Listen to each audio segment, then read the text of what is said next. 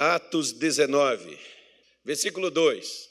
E disse-lhes, recebestes vós já o Espírito Santo quando crestes? E eles disseram-lhe, nós nem ainda ouvimos que haja Espírito Santo. Aí Paulo perguntou para eles o que eles foram batizados, chamou eles, ensinou e depois orou por eles e eles foram cheios do Espírito Santo. Então, o que que eu preciso fazer para que eu possa receber o Espírito Santo? A primeira coisa que Paulo colocou aqui como necessidade foi crer. A partir do momento que eu creio em Jesus como Filho de Deus, em Jesus como Senhor, como Salvador, como o guia da minha vida, a partir deste momento que eu creio em Jesus como aquele que morreu em meu lugar para pagar pelos meus pecados, para me tornar propriedade exclusiva de Deus, a partir deste momento, a única coisa que vai me impedir de receber o Espírito Santo é a falta de aprender sobre ele. Eles disseram, nós nem ainda ouvimos. A Bíblia diz, o próprio apóstolo Paulo, em Romanos dez, dezessete, que a fé ela vem pelo quê? Pelo ouvir. E ouvi quem? Ouvi a palavra de Deus, ouvir Deus falar. Em outras palavras, pregações, você pode abrir aí nas, nas internets, aí, ou você pode ir em qualquer culto, que você vai escutar muitas pregações. Você vai escutar muitos pregadores, pregadoras, pastoras, falando. E aí até alguns, quando chega em casa, alguém pergunta assim, e aí, como é que foi o culto hoje? Ah, o pastor falou isso, falou aquilo, falou assim, falou assado. Quando a pessoa ouve. Quando ela não ouve, diz assim, foi uma benção. Toda pessoa que você pergunta para ela, como foi o culto hoje? Ela fala assim, foi uma benção. Ela não prestou atenção no culto. Ou seja, essa pessoa não ouviu Deus. Ouvir a Deus é aquilo que, quando você escuta, não sai do seu coração. É como se tivesse ficado a ferro e fogo. Eu tenho coisas, por exemplo, que eu escutei pregações do missionário há muitos anos, que eu escutei pregações do pastor Luiz Fernando, que era o meu, foi o meu primeiro pastor, do meu líder estadual, né, várias pessoas que eu, eu escutei ao longo da minha, da, minha, da minha jornada, do meu início, esses trinta anos, por exemplo, escutei muitas pregações. Se você pegar assim, nossa, tem muita pregação aqui, mas eu posso não me lembrar de nenhuma delas. Lembrar até dos textos que foram utilizados, os versículos, os capítulos, mas em cada uma delas, quando eu ouvi Deus, eu não esqueço mais. Porque o que Deus fala fica gravado para a eternidade no seu coração. Você pode se perder, porque você não quer voltar o caminho por onde você se perdeu. Você pode até fazer isso. Mas esquecer do que Deus te falou, você não esquece. Por que que o filho, chamado filho pródigo, voltou para casa? Porque ele lembrou do que tinha em casa. Existem coisas que você pode esquecer, por exemplo, as pessoas dizem assim, ah, mas é tanta coisa que a gente ouve. É verdade, você pode ouvir. Todas as vezes que eu estou escutando uma pregação, se eu pegar hoje, outro dia eu estava até falando, acho que foi com o pastor aqui, das mensagens do missionário gravadas em C Ds, né, D V Ds, aquelas coisas que hoje você né, não tem mais acesso a isso, porque não tem mais esse material, e quem tem, tem, quem não tem. Alguns, às vezes, hoje não, não vai ter mais equipamento para poder estar passando aqui dali. Mas, quando você escuta e Deus fala com você, aquela palavra que Deus falou, ela te dá uma coisa chamada posicionamento. Lembra de Bartimeu? Bartimeu não queria ser curado? Queria ou não queria? Mas aonde que ele estava? Onde que ele estava? Aonde, gente? Aonde? E, e, e o quê? E como? Como que ele estava? Se ele estava à beira do caminho, como que ele estava? Sentado. Tem gente que quer as coisas, mas está parado.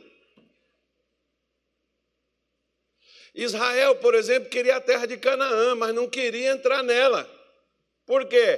Porque no norte, no sul, no leste, no oeste, no centro, em cima, embaixo, nas margens, nas montanhas, estava tudo ocupado, cheio de inimigo. E eles disseram, nós somos como gafanhotos.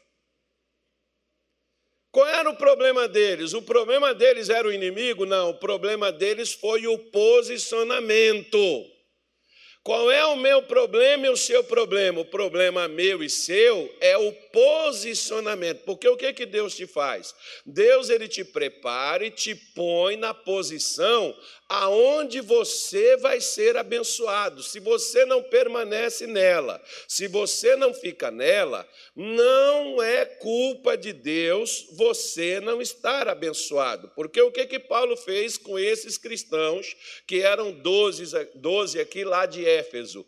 Paulo posicionou eles, porque o problema deles não eram eles não serem crentes, porque eu posso, por exemplo, estar na igreja, mas não estar em Cristo. Na igreja de Cristo eu estou, mas não estou em Cristo.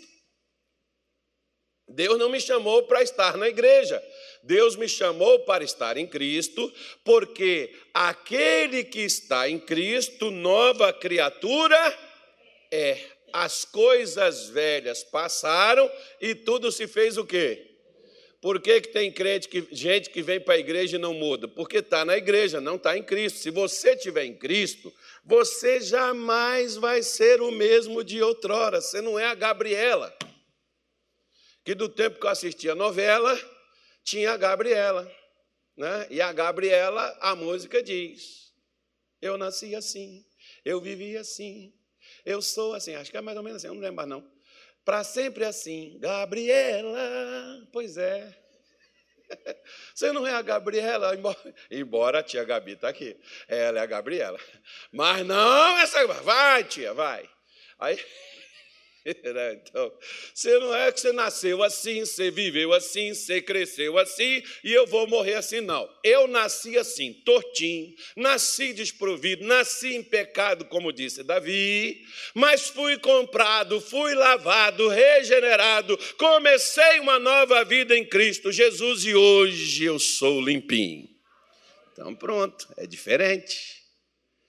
O que que muda? O que muda é o meu posicionamento, porque antes de Deus te mudar de vida, Deus primeiro te muda de comportamento. Se o seu comportamento não muda, um advogado não tem como advogar, irmão, se primeiro ele não foi na faculdade estudar. Então, como que você vai receber algo de Deus que você não sabe que Deus tem aquilo para você? Se caso te interesse receber, então procure informações de como. Não, porque eu recebi Jesus. Não, o, o pessoal aqui também recebeu. E não tinham recebido o Espírito Santo. E como Paulo era um pregador diferenciado, a primeira pergunta que Paulo fez para ele não foi assim. Até, até inclusive, por exemplo. Você, você lembra que... Você lembra que... Traz aqui. Não tem problema, não. Eu esqueci mesmo. Ainda bem que eu não esqueci da mulher. Eu esqueci a aliança em casa. Eu trazia para cá, senão o pessoal diz, e o pastor está divorciado. Né? Ainda mais que a mulher não está aqui. Aí lascou. Não, eu esqueci, eu, que eu chego em casa, eu tiro o relógio, o relógio, o relógio que eu deixei em cima da cama, eu lembrei de pegar ele. A aliança eu deixei em cima da cômoda, aí eu não fui lá hoje. Aonde eu não vou, eu deixo para trás. Eu já passei dos cinquenta, gente. Não me olha com essa cara de reprovação também, não. Importante... Importante que Jesus sabe, dona Mônica, ela não está me vendo, não, mas alguém vai contar para ela, um beijo. Daqui a pouco a gente se vê. Daqui a pouco eu vou para lá também. Daqui a pouco estarei com ela. Digam graças a Deus. Só não vou fazer, eu vou e não volto mais. Não, eu vou e volto de novo. Aí, vejam só, vou logo ali. Vejam só, se você ouviu Deus falar, o que Deus fala... toca seu coração. O que Deus fala muda você. O que Deus fala te posiciona aonde Ele vai te abençoar. Mesmo que você esteja na igreja, esses aqui, por exemplo, estavam, haviam se convertido, haviam recebido Jesus como Salvador. Pecado perdoado, vida para ser nova com Cristo. E a vida nova poderia continuar sendo velha. Porque, olha, presta atenção numa coisa para você que eu vou te mostrar hoje. Por exemplo, por que, que todo cristão precisa do Espírito Santo? Presta atenção numa coisa. Nas igrejas, principalmente as pentecostais, a preocupação, e neopentecostal também, a preocupação de muitos, por exemplo, sobre o Espírito Santo, é a pessoa falar língua. Porque você tem que falar língua estranha. A gente era até oprimido, irmão, porque se você não fala língua estranha, você não é de Deus. Deus não está com você. Mentira. Isso é uma, primeira coisa, isso é uma mentira. Tá bom? Só para a gente começar. Que se, se você quiser acreditar nisso daí, o problema é seu.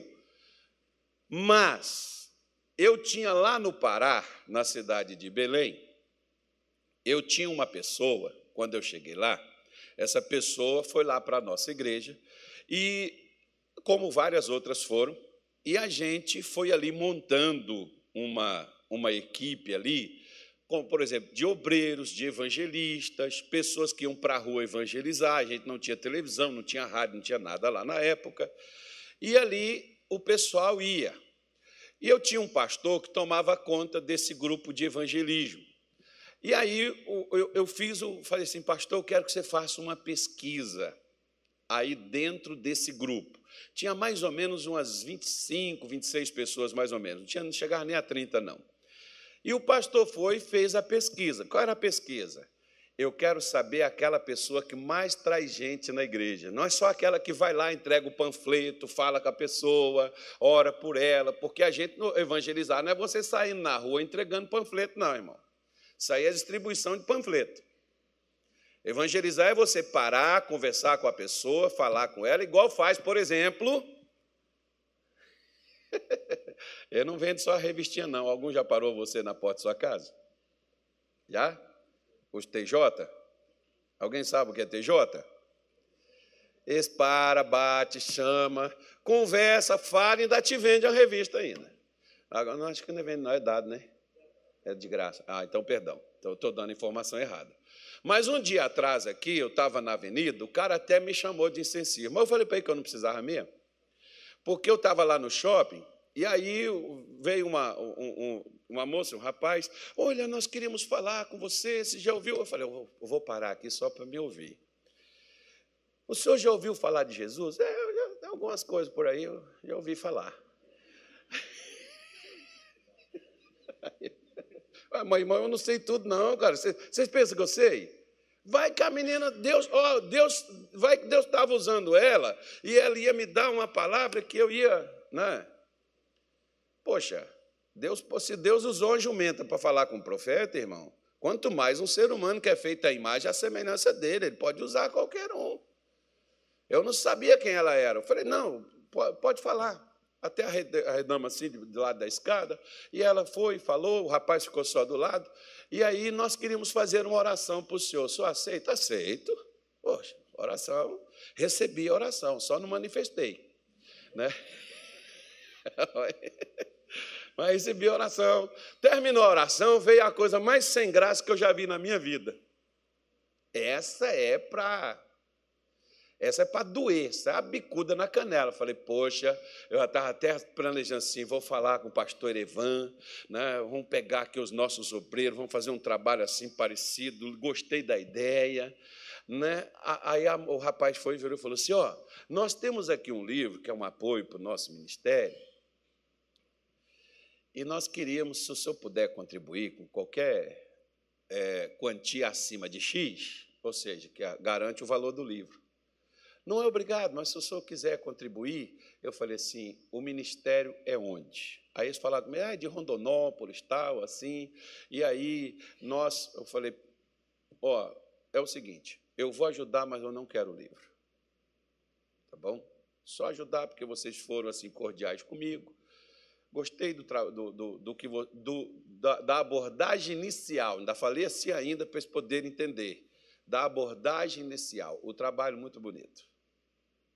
Não precisaria pedir ou vender o livro no final. Poderia dar até de graça, porque se o pessoal vai lá e dá de graça uma revista, o livro que estavam pedindo uma oferta para dar não valeria mais do que a revista que o pessoal entrega.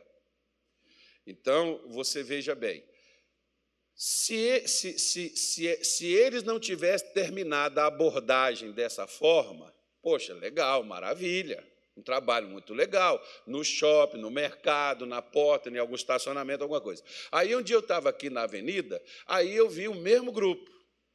Aí o rapaz veio, oh, eu queria falar contigo. Eu falei, não, não tenho tempo.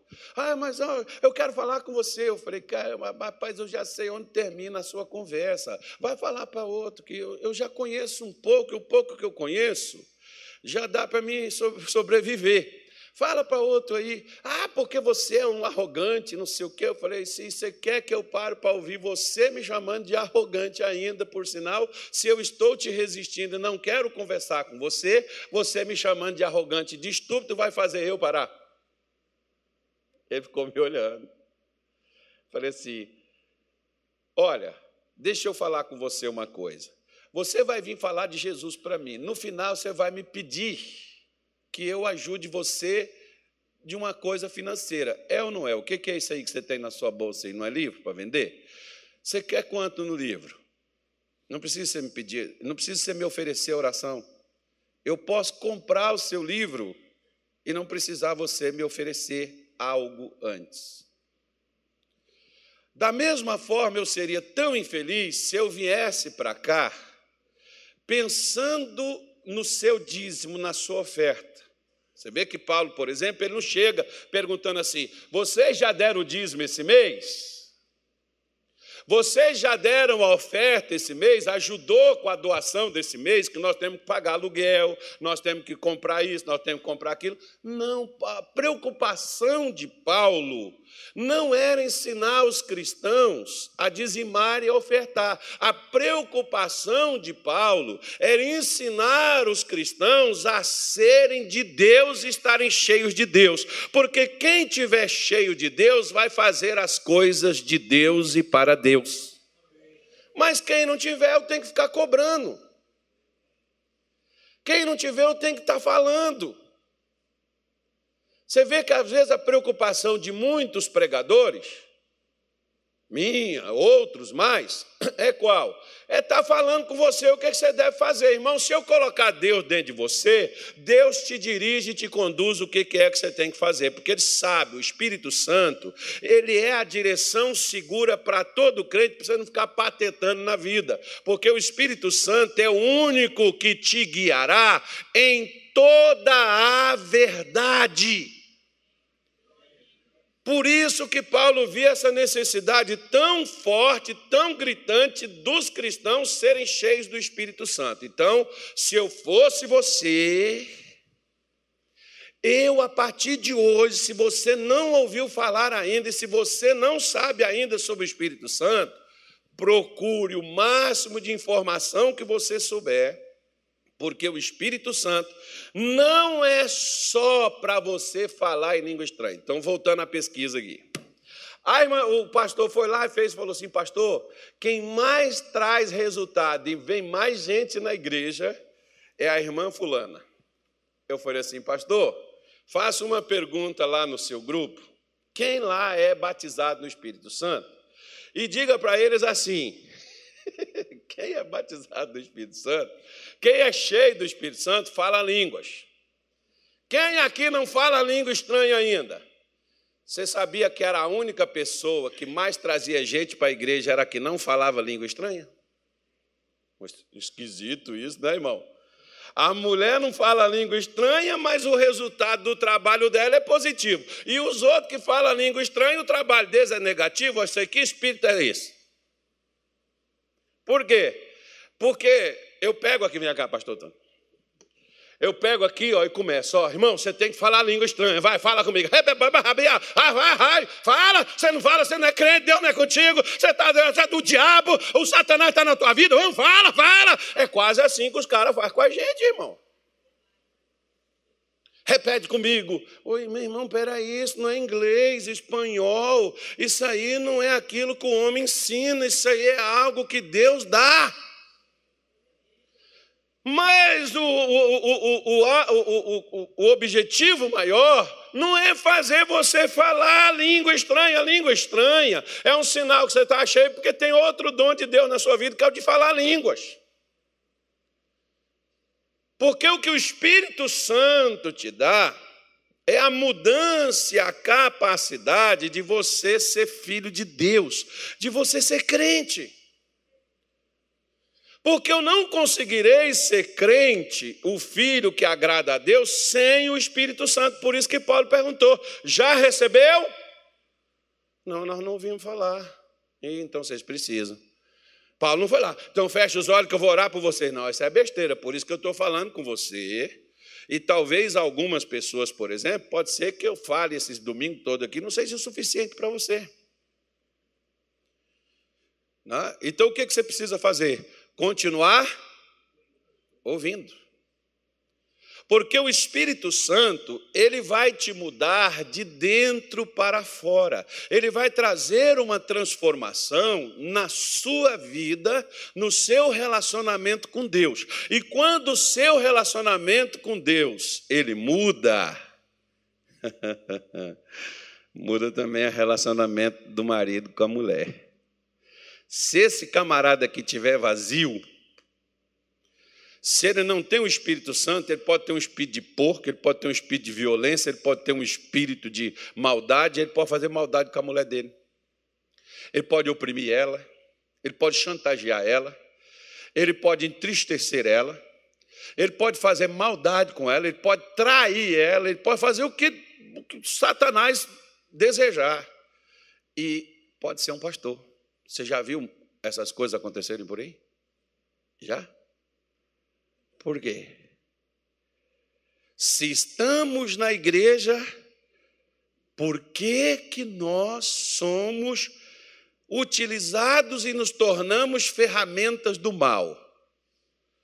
Porque na igreja nós estamos, mas não estamos em Cristo Jesus. Quando nós estamos em Cristo Jesus, nós somos afetados de uma forma em que a natureza humana que nós carregamos dentro de nós, ela já não nos domina mais. O que nos domina é aquilo que nós recebemos de Deus. Então, se ele tem o Espírito Santo, ele não vai oprimir a esposa, ele não vai maltratar ela, ele não vai é, enganar ela, manipular ela, ameaçar. Pelo contrário, ele vai ser um incentivador, um apoiador, ele vai ser encorajador para ela, ele vai estar sempre do lado dela, porque essa é a função do Espírito Santo, é auxiliar, é ajudar. A Jesus chamou ele de ajudador. Eu enviarei o Consolador, e a palavra Consolador é aquele que vai te ajudar. Sem a ajuda do Espírito Santo, eu não serei serei um crente verdadeiro, eu posso ser uma árvore, mas o que me faz dar fruto é aquilo que corre dentro da árvore, que é a seiva. O Espírito Santo, ele age dentro do crente como a seiva na árvore que vai para os galhos, que dá ali e faz a árvore ser produtiva e dar fruto. O Espírito Santo é ele que faz dentro de mim dar frutos para Deus. Por isso que a Bíblia diz, mas os frutos do Espírito é... Paulo fala sobre isso em Gálatas cinco, frutos, o que a carne produz e o que o Espírito produz. Então eu posso tirar a conclusão, em que fase eu estou? Estou na carne ou estou no Espírito?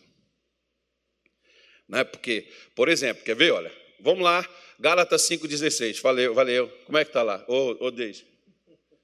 Ah, é, se ela, se ela falar assim, já sabe, né? Então ele diz assim, olha, digo, porém, andai em quê? Em espírito, e não cumprireis a concupiscência da carne. O que é, que é concupiscência? Concupiscência é desejo desenfreado. Por exemplo, quer ver? Ontem eu estava fazendo uma caminhada lá. Ô, oh, velho, eu devia ter ido. Devia, esqueci de chamar você. É, foi oito horas da manhã, estava friozinho, estava gostoso. Fui lá no, no, na Mãe Bonifácio fazer uma caminhada lá. Nós, nós demos só duas voltas lá por fora. Deu só oito quilômetros. Sete quilômetros um pouquinho. Sete e meio, por aí. Acho que é por aí. Dá a marcação do meu relógio, então está certo. Então, o que, que acontece? Eu estava até conversando ontem com o pastor que foi comigo, a gente estava comentando. Davi, quando ele andava no Espírito, quando ele andou no Espírito, ele matou leão, matou urso e matou gigante. Quando ele andou na carne, ele matou um dos seus melhores amigos, seu soldado fiel, e tomou a mulher dele. Então, você imagina. O erro de Davi foi deitar com Batseba? Não, o erro de Davi foi parar de andar no Espírito. Qualquer um de nós, irmão. Se Davi, que era um homem segundo o coração de Deus, parou de andar no Espírito e foi para a carne e fez o que fez, isso está como alerta para mim e para você. Porque onde é que Davi deveria estar? No palácio descansando? Não. O que que o marido da mulher que ele tomou e que ele matou, o que que o marido dele, dela, falou com Davi? A arca do Senhor está na batalha. Como eu entrarei na minha casa para descansar? Se até Deus está lá na guerra, na luta, como é que eu vou estar em casa descansando? Sabe qual é o problema de muito crente? Por quê? Eles caem. Por que que eles fracassam? Porque eles param de fazer aquilo que faz eles andarem no Espírito. Se você, pelo menos aos domingos, durante a semana, você estiver ouvindo uma mensagem na sua casa, lendo a sua Bíblia, fazendo uma oração, e aos domingos você vem na igreja, isso vai te manter no Espírito e você vai andar de acordo com aquilo que você está constantemente ouvindo, que você está constantemente se lembrando, que você está constantemente em contato. Você vai andar porque você vai se lembrar. Opa, peraí, eu estou saindo da linha, eu tô, eu tô agindo de forma errada. Não é isso que a palavra de Deus diz. Você vai lá, você pede perdão, você conserta, você levanta e você molda a sua vida de acordo com o que você ouve. Então, você está andando no Espírito, porque andar no Espírito é andar no ensinamento da palavra que Deus te deu. E andar na carne é fazer o que você quer. Toda pessoa que diz assim, eu sou de Deus, mas eu só faço assim, assim, assado, isso é carne. Por quê? Porque olha o que, que Paulo diz aqui, versículo dezessete, coloca aí, por favor, meu filho. Isso, porque a carne cobiça contra quem? A carne cobiça contra o quê? Contra o Espírito. E o Espírito contra o quê? Contra a carne. E estes opõem-se um ao outro, para que não façais o que quereis. Ó, o Espírito diz assim, levanta, vamos para a igreja. Levanta, vamos ler a Bíblia. Levanta, vamos orar. A carne diz assim, cara, você está cansado, é melhor você descansar, porque amanhã o dia vai ser longo. Olha, é melhor você dar um tempo. Mas aí o Espírito diz assim, olha, mas... Deus quer te usar, Deus quer que você tenha paz, Deus quer que você seja alegre. A carne diz assim, cara, muitas vezes o negócio não é você ter alegria, é você estar bem, você está... Em outras palavras. Sabe o que a carne quer? Diversão, sombra, água fresca, irresponsabilidade. A carne não quer compromisso, a carne não quer regras, a carne não quer, meu irmão, ser contrariada. Sabe aquelas pessoas que dizem assim, você não tem nada a ver com a minha vida. Tem sim. Muitas vezes tem. Você não paga minhas contas. Pois é, mas a Caim também não pagava as contas de Abel, mas Deus disse para Caim, cadê teu irmão Abel? O que, que ele respondeu? Sou eu guardador de meu irmão? Era a intenção divina, era essa, guardar, proteger, estar do lado, apoiar.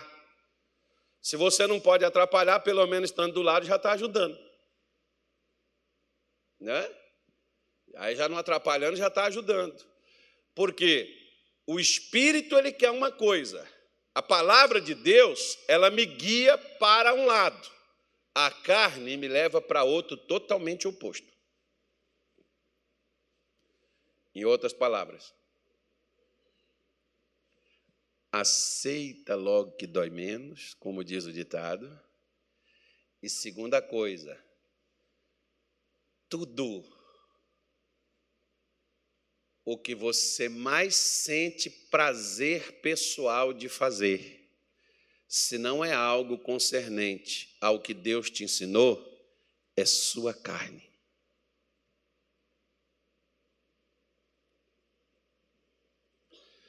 Por isso que nós gostamos tanto de dormir, gostamos tanto de comer, gostamos tanto de nos divertir. É errado, pastor? Não, mas tudo demais é exagero. Tem gente que, para as coisas de Deus, eles estão sempre cansados, eles não têm tempo. Mas, se tiver uma festa, eles estão dentro. Estão cansados, mas estão dentro. Para as coisas de Deus, eles não têm dinheiro. Mas, para uma diversão, eles pegam até dinheiro emprestado. Eu não estou mandando você pegar dinheiro emprestado e fazer nada para Deus, mas eu só estou te mostrando o que é carne. Um dia eu estava lavando o meu carro lá em Belém, no Lava Jato, e o rapaz falando assim, ô, pastor, poxa, eu só vou lavar, o senhor vai ser o último, porque o senhor é nosso cliente aqui e tal, porque eu vou viajar. Eu falei, vai para onde? Não é da minha conta, mas para onde você vai? Ah, eu vou para Salinas, que é uma, uma, uma, uma região lá de praia, lá. Ah, tá. Quem pode, pode, né, rapaz? Ô, pastor, bem que eu não estou podendo. Eu peguei mil reais emprestado para mim ir para lá. Eu falei, mas, rapaz, você já não está podendo. Você não vai pegar dinheiro emprestado para divertir? Onde é que você está com a cabeça, cara? Depois, como é que você vai fazer para você pagar esses mil reais e sustentar a sua família? Vou trabalhar dobrado. Moço, não era melhor você ficar quieto aqui, divertir quando você tivesse pelo menos a condição de fazer? Ah, mas só sabe como é que é, né, pastor? Porque essa época de julho, por exemplo, vai as férias lá, o pessoal vai tudo para lá. A gente sabe, né? O pessoal vai e a gente quer assim. Eu falei, ah, eu entendo. Por quê? Porque a carne está voltada para essas coisas. Paulo fala até umas coisas mais profundas aí, versículo dezoito. Coloca aí, por favor, que ele diz assim, ó, mas se sois guiados pelo Espírito, não estáis debaixo de regras, não é? Debaixo de sentimentos, pensamentos, desejos, ensinos carnais. Versículo seguinte, porque as obras da carne são manifestas, as quais são. Quais são as obras da carne? Quais são elas?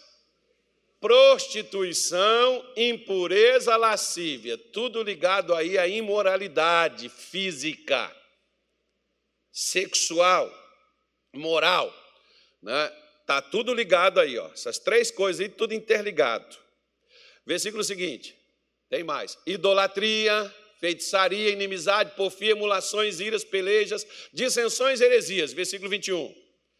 Invejas, homicídios, bebedices, glutonaria, coisas semelhantes a estas, acerca das quais vos declaro, como já antes vos disse, que os que cometem tais coisas. Em outras palavras, quem faz isso aí, ó, tem como Deus estar controlando esse cara, não. E o Espírito Santo é dado justamente para quê? Para que o Espírito Santo é dado? Para nos ajudar a controlar. Porque quem não tem o Espírito Santo não vai controlar essa coisa de jeito nenhum, irmão. Isso é um caminhão sem freio na descida. E o único que pode pôr freio nisso aí chama-se Espírito Santo. Não, mas ah, porque não é crente, não converteu. Converteu, esses homens aqui tinham convertido. E Davi era crente. Mas o dia que ele deixou, irmão, a carne tomar conta dele, olha o que aconteceu.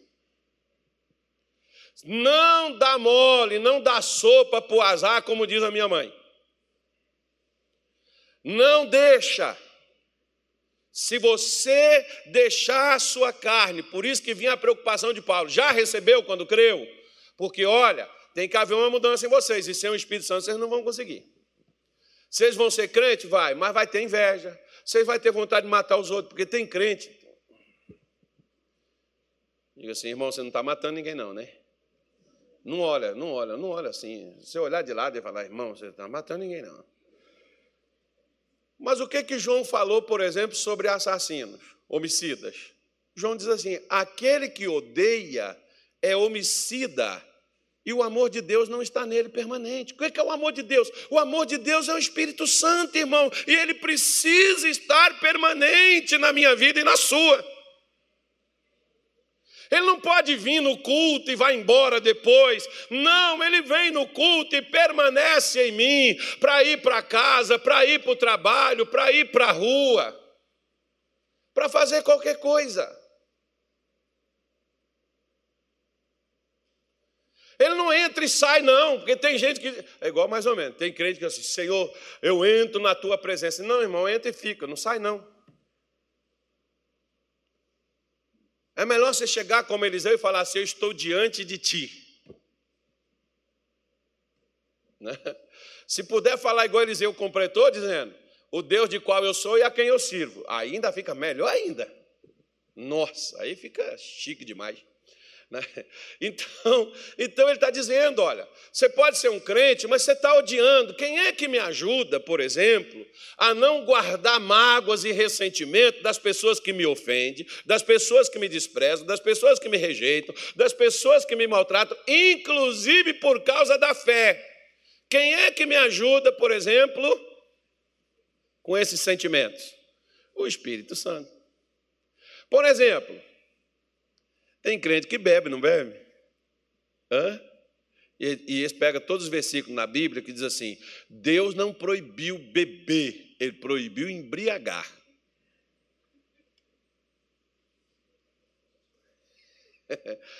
Depois você pega Levítico dez, fala só para esses que gostam de beber. Não, esse, anteontem mesmo um camarada estava discutindo isso comigo. Onde que está na Bíblia que Deus proibiu beber? E eu disse, onde está na Bíblia que ele diz que você deve beber? Também. Porque tem coisas, por exemplo, que está na Bíblia, que não foi Deus que deu. Mateus dezenove, Jesus diz assim, ó, Moisés, por causa da dureza do vosso coração, vos permitiu. Quem foi? Moisés. Foi Deus? Moisés era Deus? Não, Moisés era um profeta de Deus. Se você pegar Levítico dez, você vai ver que ele diz que o sacerdote, quando entrava na presença de Deus, no Santo dos Santos, ele não podia beber, porque se ele bebesse, ele morria. Agora, se o Espírito Santo é Deus dentro de mim, eu terei necessidade de beber? Porque quem está na presença dele não tem essa necessidade, mas quem não está, vai ter, porque a carne vai pedir. Por isso, não é para você recriminar quem faz essas coisas de forma nenhuma. Isso só nos dá a entender o seguinte... Se ele está comigo, ele me preenche como ser que eu sou. Mas se ele não está, eu terei necessidade de colocar algumas coisas. Voltando, volta o versículo vinte aí, por favor. Idolatria, feitiçaria, inimizades, porfia. Ô pastor, crente faz feitiçaria? Misericórdia. Balaão não era crente? Não era profeta? Ele tem até uma oração até hoje que os judeus fazem, foi Balaão que recitou, irmão. Você não sabia, não? Mas fez feitiço também. Uau, o negócio hoje está ficando estranho, tá? Esquisito demais o negócio. Esse culto aqui está ganhando uma direção muito estranha. Eu nem preparei isso, eu ia falar outra coisa. Mas veja bem, né? Ele, inimizade. Como é que o Espírito Santo, irmão, está na sua vida e tu não fala com sua sogra? Hum, só não conhece a sogra que eu tenho. Tem gente que tem uma sogra que é doce como mel e não fala. Por quê? Porque pegou birra. Porque deixou entrar coisas no coração e se posiciona contra. Fofocas. Como é que o Espírito Santo está na vida de uma pessoa? Ela está fazendo fofoca. O Espírito Santo está na vida de uma pessoa, ela vive sempre cara amarrada, maracujá de gaveta. Chateado. Odeio. Eu, eu, eu, eu, eu, outro dia eu vi um, um camarada falar assim, odeio esse camarada, eu tenho um ódio dele. Eu falei, irmão, eu falei, irmão, eu estou do lado do inimigo. Ele falou, está amarrado, pastor. Eu falei, o inimigo é tu?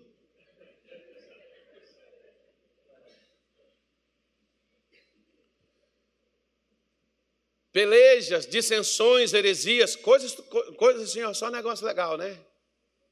Como que pode uma pessoa estar cheia do Espírito Santo e estar com isso aí? Claro que não vai estar, irmão. Leia depois essas coisas com paciência na sua casa, mas passa lá para o versículo vinte e dois, por favor, bendito, que eu só mostrar um negócio que eu quero ir para outro canto aqui. Diz assim, ó, mas o fruto do Espírito, ele está falando de quê? Fruto. O que que o fruto é? Amor, gozo, paz, longanimidade, benignidade, bondade, fé, mansidão, temperança, que é domínio próprio. Eu não vou conseguir dominar o animal que está dentro de mim. Dentro de nós, nós temos um animal. Os judeus, eu estou falando que eu me lembrei aqui de um rabino, que ele diz assim, ó, a alma animal que está dentro de mim, o ser bruto, maluco, doido, depravado, ignorante, arrogante, orgulhoso, egoísta, maquiavélico, o ser esquisito que está dentro de mim. O que é que o Espírito Santo me ajuda? Controlar esse bicho. Porque o problema não é os outros, sou eu. O problema não é seu marido, o problema é você. O problema não é sua mulher, o problema é você. O problema não é seu pai, o problema é você. O problema não é seu filho, o problema é você. Você já viu aquelas pessoas até dentro da nossa casa que faz raiva para a gente, irmão? Você tem duas opções. Ou ora abençoando ela para ela mudar, ou você vai fazer como muitos crentes fazem. Senhor, eu entrego na tua mão, porque você está doidinho que Deus mata. Faça o serviço para você. Deus não vai fazer. Alguns ficam até chateados porque Deus não faz o que eles querem. Eles querem que Deus põe fogo, né? Tem crente que até que quer que Deus queime algum lugar em Brasília, por aí. Deus não vai fazer isso, filho. Que Deus está usando isso para treinar a gente. Fazer a gente confiar nele, acreditar nele, depender dele. Fazer dele o Senhor das nossas vidas, para ele ser o Senhor da nossa nação. Enquanto ele não for o Senhor da nossa vida, ele não é Senhor da nossa nação. Se ele não me domina, como é que ele vai dominar um país? Se ele não consegue dominar eu. Se eu sou desgovernado, meu filho. Por isso que ele está dizendo, esse é o fruto do Espírito, mas para lá. Eu estou te mostrando o que, é que o Espírito faz, mas como que eu vou receber ele? Agora abra a tua Bíblia em Efésios capítulo quatro, ou perdão, capítulo cinco, Efésios cinco. Efésios, isso é carta de Paulo, tá? Só Paulo, só, irmão. Paulo tem coisa aí para para botar o Espírito Santo um milhão de vezes dentro de nós. Diz assim, ó, versículo dezoito, cinco, dezoito. Não, vamos ler o dezessete, não. Vamos começar no quinze. Está mais bonito, fica melhor ainda. Diz assim, ó, posso ler? Diz assim, portanto, vede prudentemente como o quê? Como o quê? Como andais. Como é que você tem andado? Não como nércios, tolos, mas como sábios. Pelo que não sejais, ou perdão, remindo o quê? O tempo, por quantos dias são? Ele está dizendo assim, aproveito hoje, amanhã pode não existir. Aproveito agora, daqui a pouco, pode não ter. Quantas vezes eu já conversei com pessoas que elas disseram assim, poxa, pastor, se eu soubesse que a minha mãe ia morrer tão cedo, se eu tinha tratado ela melhor, então trata ela enquanto ela está aí, criatura. Fala.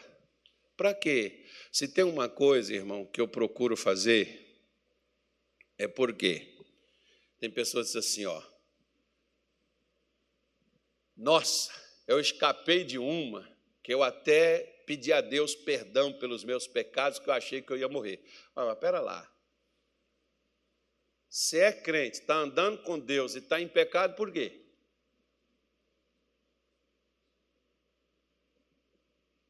Eu não tenho que estar pedindo a Deus perdão pelo que eu não fiz. E se eu fiz, eu não tenho que pedir na hora que veio o perigo, eu tenho que pedir quando eu tive a consciência de que eu errei.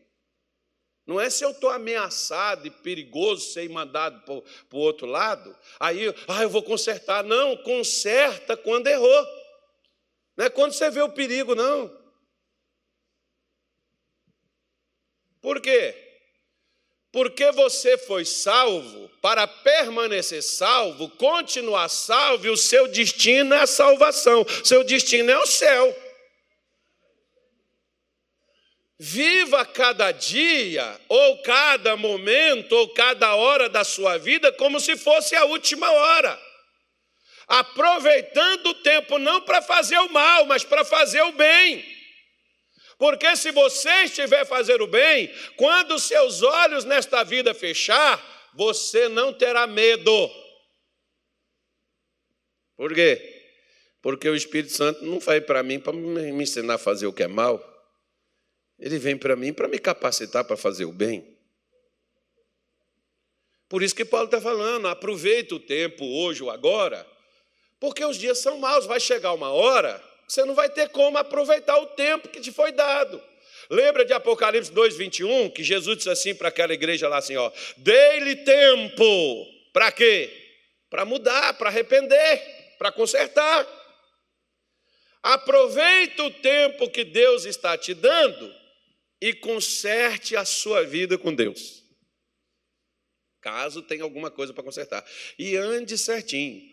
Porque diz assim, ó, porque os dias são maus. Pelo que não sejais insensatos, que é o versículo dezessete, mas entendeis o quê? Qual é, qual seja a vontade de quem? Qual seja a vontade? Olha para cá. Sabe o que mais Deus quer fazer na sua vida? O que Paulo queria que Deus fizesse na vida daqueles doze homens lá de Éfeso. Que, por sinal, a carta que é escrita à mesma igreja. Talvez aqueles doze estavam lá, escutando o que Paulo tinha mandado para eles posteriormente, né? Por quê? Porque diz assim, ó, você precisa entender qual é a vontade de Deus para a sua vida. Qual é a vontade de Deus para a minha vida e para a sua, irmão? Qual é? Versículo dezoito, está aí, ó. Qual é a vontade de Deus?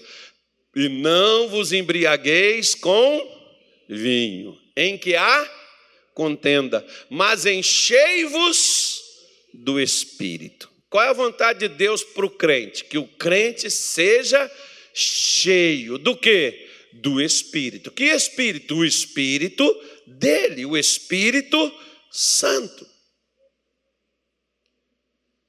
Primeira coisa, Deus quer te encher. Porque depois de você cheio, ele te leva para onde quer. Ele faz o que ele quiser, depois que ele encheu você. A vontade principal, a vontade inicial de Deus, te encher. Não é nem te curar. Como muitos que estão doentes, só pede oração pela cura. Bom, Jesus curou dez leprosos, não curou? Curou ou não curou? Quantos voltaram lá? Continuaram com problema. Antes eles tinham a lepra. Agora eles têm uma coisa chamada ingratidão. É outra doença. Uma doença tão grave quanto a lepra. A lepra mata? Sim. Ingratidão também. Não é? Porque tem gente que não, tem gente que nunca reconhece o que foi feito, o que foi dado, o que foi feito por elas. Então, se você quiser, por exemplo, andar na vontade de Deus, procure andar cheio, porque assim como Deus proibiu embriagar, Deus também proibiu o crente ser vazio. Deus proibiu quem bebe embriagar e proibiu quem está vazio ficar vazio. Você tem que encher. Você vê, por exemplo, olha para mim. Eu vejo. Quando tu saía, tu saía para tomar só umas? Era tomar até onde desce, né? E muitas vezes não dava nem para voltar, né? Caiu na rua, cachorro lambeu a boca.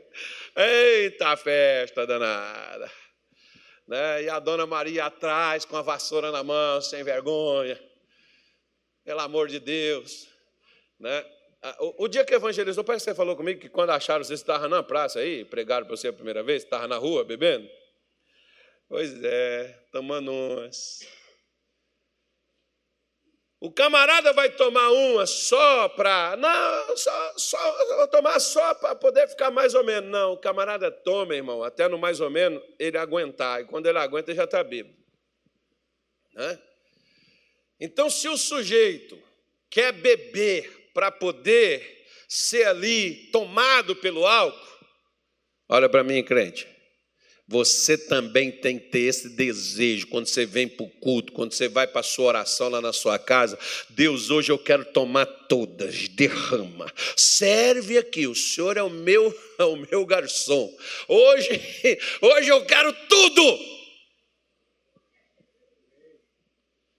Até para não, não aguentar, para levantar de lá, ficar levantando, segurando na cama, segurando na cadeira.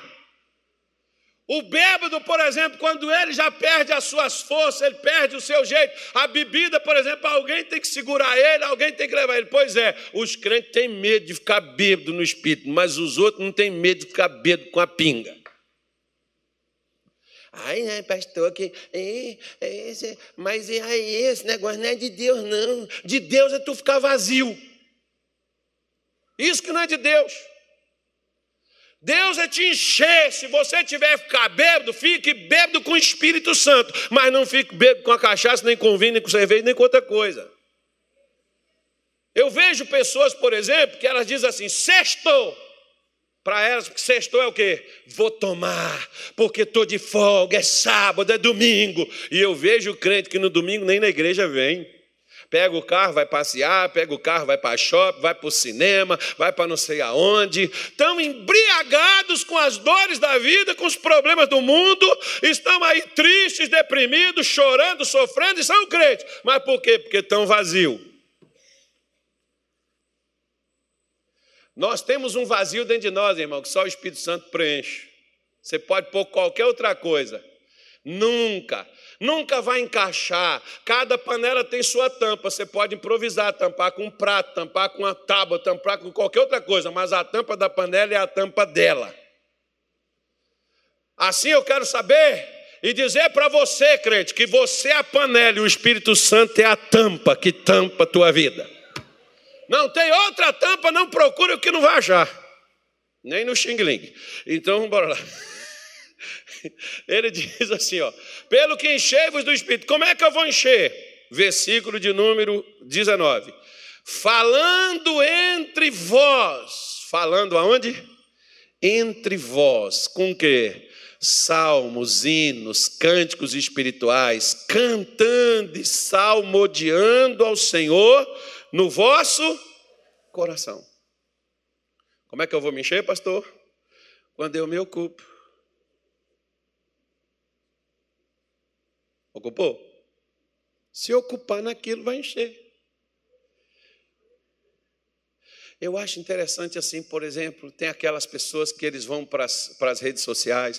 As redes sociais não vão para esses streams aí, esses canais, essas coisas. Eles assistem Netflix, YouTube, esses negócios aí, essas coisas onde tem filmes, séries. E eu vejo eles falar assim, você viu, olha, o fulano, o episódio da Jornada das Estrelas. Estou dando só, um, só uma coisa que eu não vejo, eu não sei nem o nome desses negócios, irmão.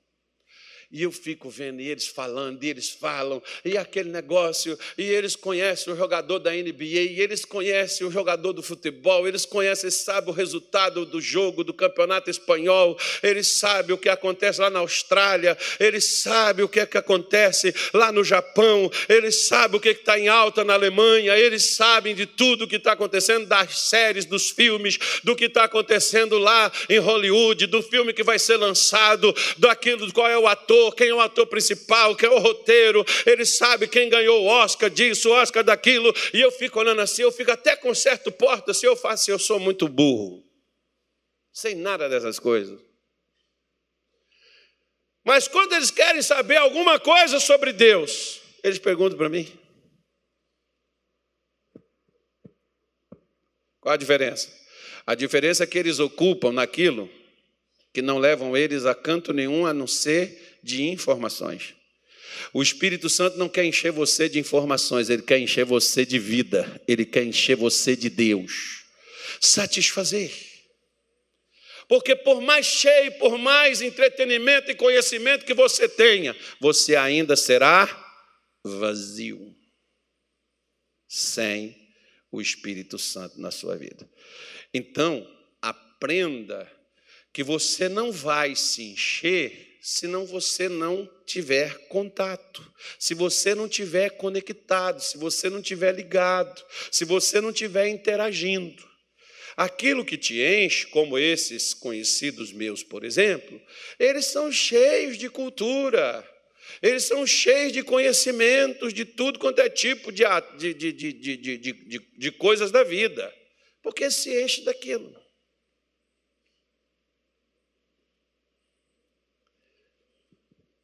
Quando você para para pensar, em que, que você pensa? O que, que ocupa os seus pensamentos? As dívidas, pastor. Pois é, não devia.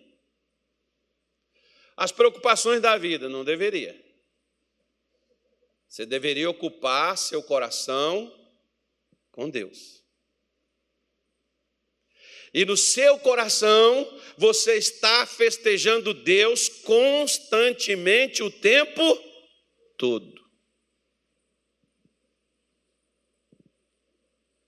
A maneira de se encher é estando em contato com Deus. Agora faça uma coisa também. Veja bem. Estão vendo esse copo aqui?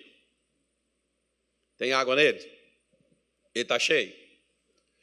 Não está, só está água, está tá, por aqui. Então, cabe mais água, não cabe? E quando ele encher, o que, é que vai acontecer? Vai derramar, né? Deus quer te encher a ponto que você se derrame. Ele não quer só colocar uma porção dentro de você. Ele quer que você seja cheio, derramando, entornando. Quer para passar para os outros, quer levar para as outras pessoas, quer derramar nelas. Segunda coisa, se a gente tiver uma rachadura nesse copo, e eu coloco a água aqui, deixo o copo aqui. O que, que vai acontecer? Hã? Daqui a pouco, nem a água que eu coloquei nele vai estar nele, porque vai derramar, não vai? Então, se eu quero conservar essa água e fazer esse copo encher até derramar, o que que eu tenho que fazer? Tampar a rachadura, certo? Então, diga assim, eu preciso tampar as rachaduras, porque Deus vai me encher. É a vontade dEle. E Ele já está me enchendo, porque eu já ouvi domingo passado, estou ouvindo hoje, e Ele já está colocando coisa na minha vida para me encher. Porque toda vez que você ouve, participa de um culto, de uma reunião, recebe oração, canta um louvor, Deus está colocando algo na tua vida. Deus está te enchendo, Deus está te servindo, Deus está pondo coisas dentro de você. Agora, tem gente que está há tantos anos, Deus colocando coisas dentro delas e elas ainda estão vazias. Por quê? Deus é incapaz? Não, é porque está rachado. Lembra do cantor? Desce com seu vaso velho e rachado, sobe com seu vaso novo e renovado. Não é assim, crente? Tu que é o cara do sapateado. Eita! Né? Então, o que que eu preciso fazer? Tampe as rachaduras. Como? Diz assim, olha, Efésios capítulo quatro.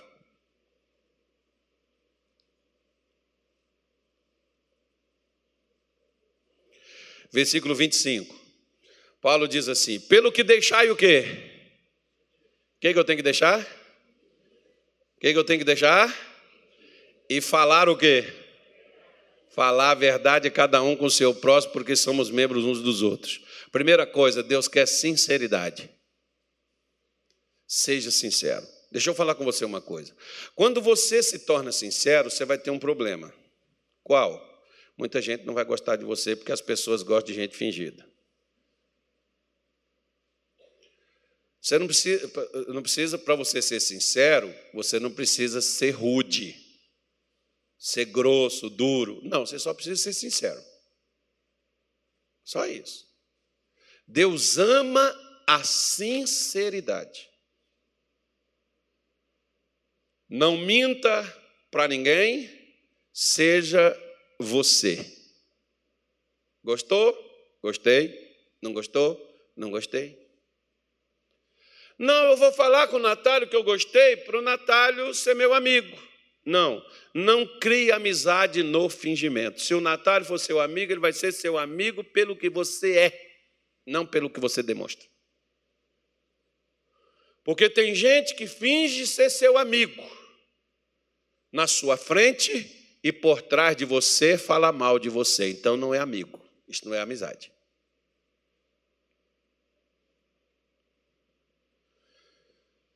Fale, seja sincero, não esconda seus sentimentos. Se você está triste, não tem problema nenhum. Ah, não, pastor, porque eu, eu tenho que mostrar que eu estou alegre. Eu estou alegre, eu estou alegre, eu estou alegre.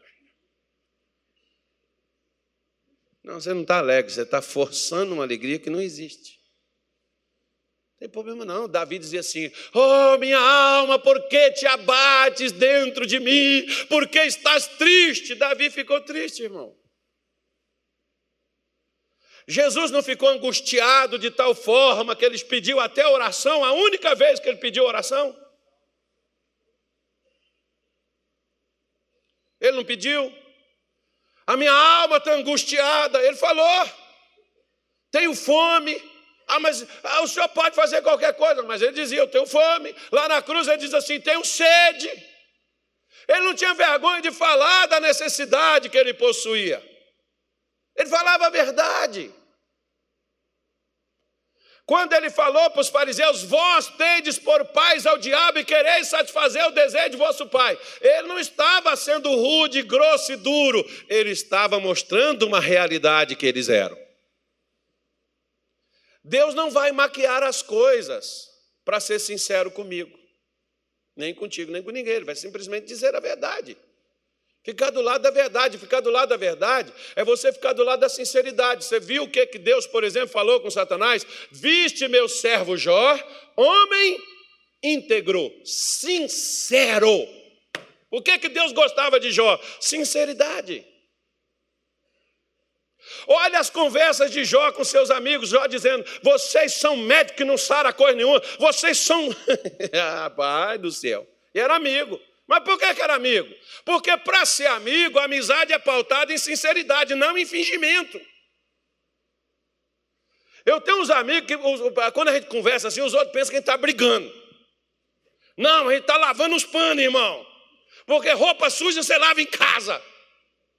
E pá, e vai e tal, mas cara, mas eu gosto de você, mas você tem que mudar. E, de, e dessa forma, a gente não anda junto. E vai, e, e, nós estamos brigando. Não, nós estamos acertando as coisas. Porque o amigo, ele é melhor, muitas vezes, do que um irmão de sangue que você tem. Amigo mais chegado do que um irmão. Mas não tem como a amizade ser estabelecida em fingimento. Não tem como a amizade ser é, estabelecida em engano, em manipulação. A amizade é baseada em sinceridade. Seja sincero, principalmente com quem está perto de você. Está doendo? Diga, está doendo. Porque às vezes a pessoa está até te machucando, e você, você tá, mas você não fala, a pessoa não sabe nem o que te dar. Se você está com sede, estou com sede. A pessoa não te dá água porque não sabe que você está com sede. E você também não pediu. Seja sincero. A, a sinceridade não tem como alguém que tenha Deus e seja o contrário de sincero.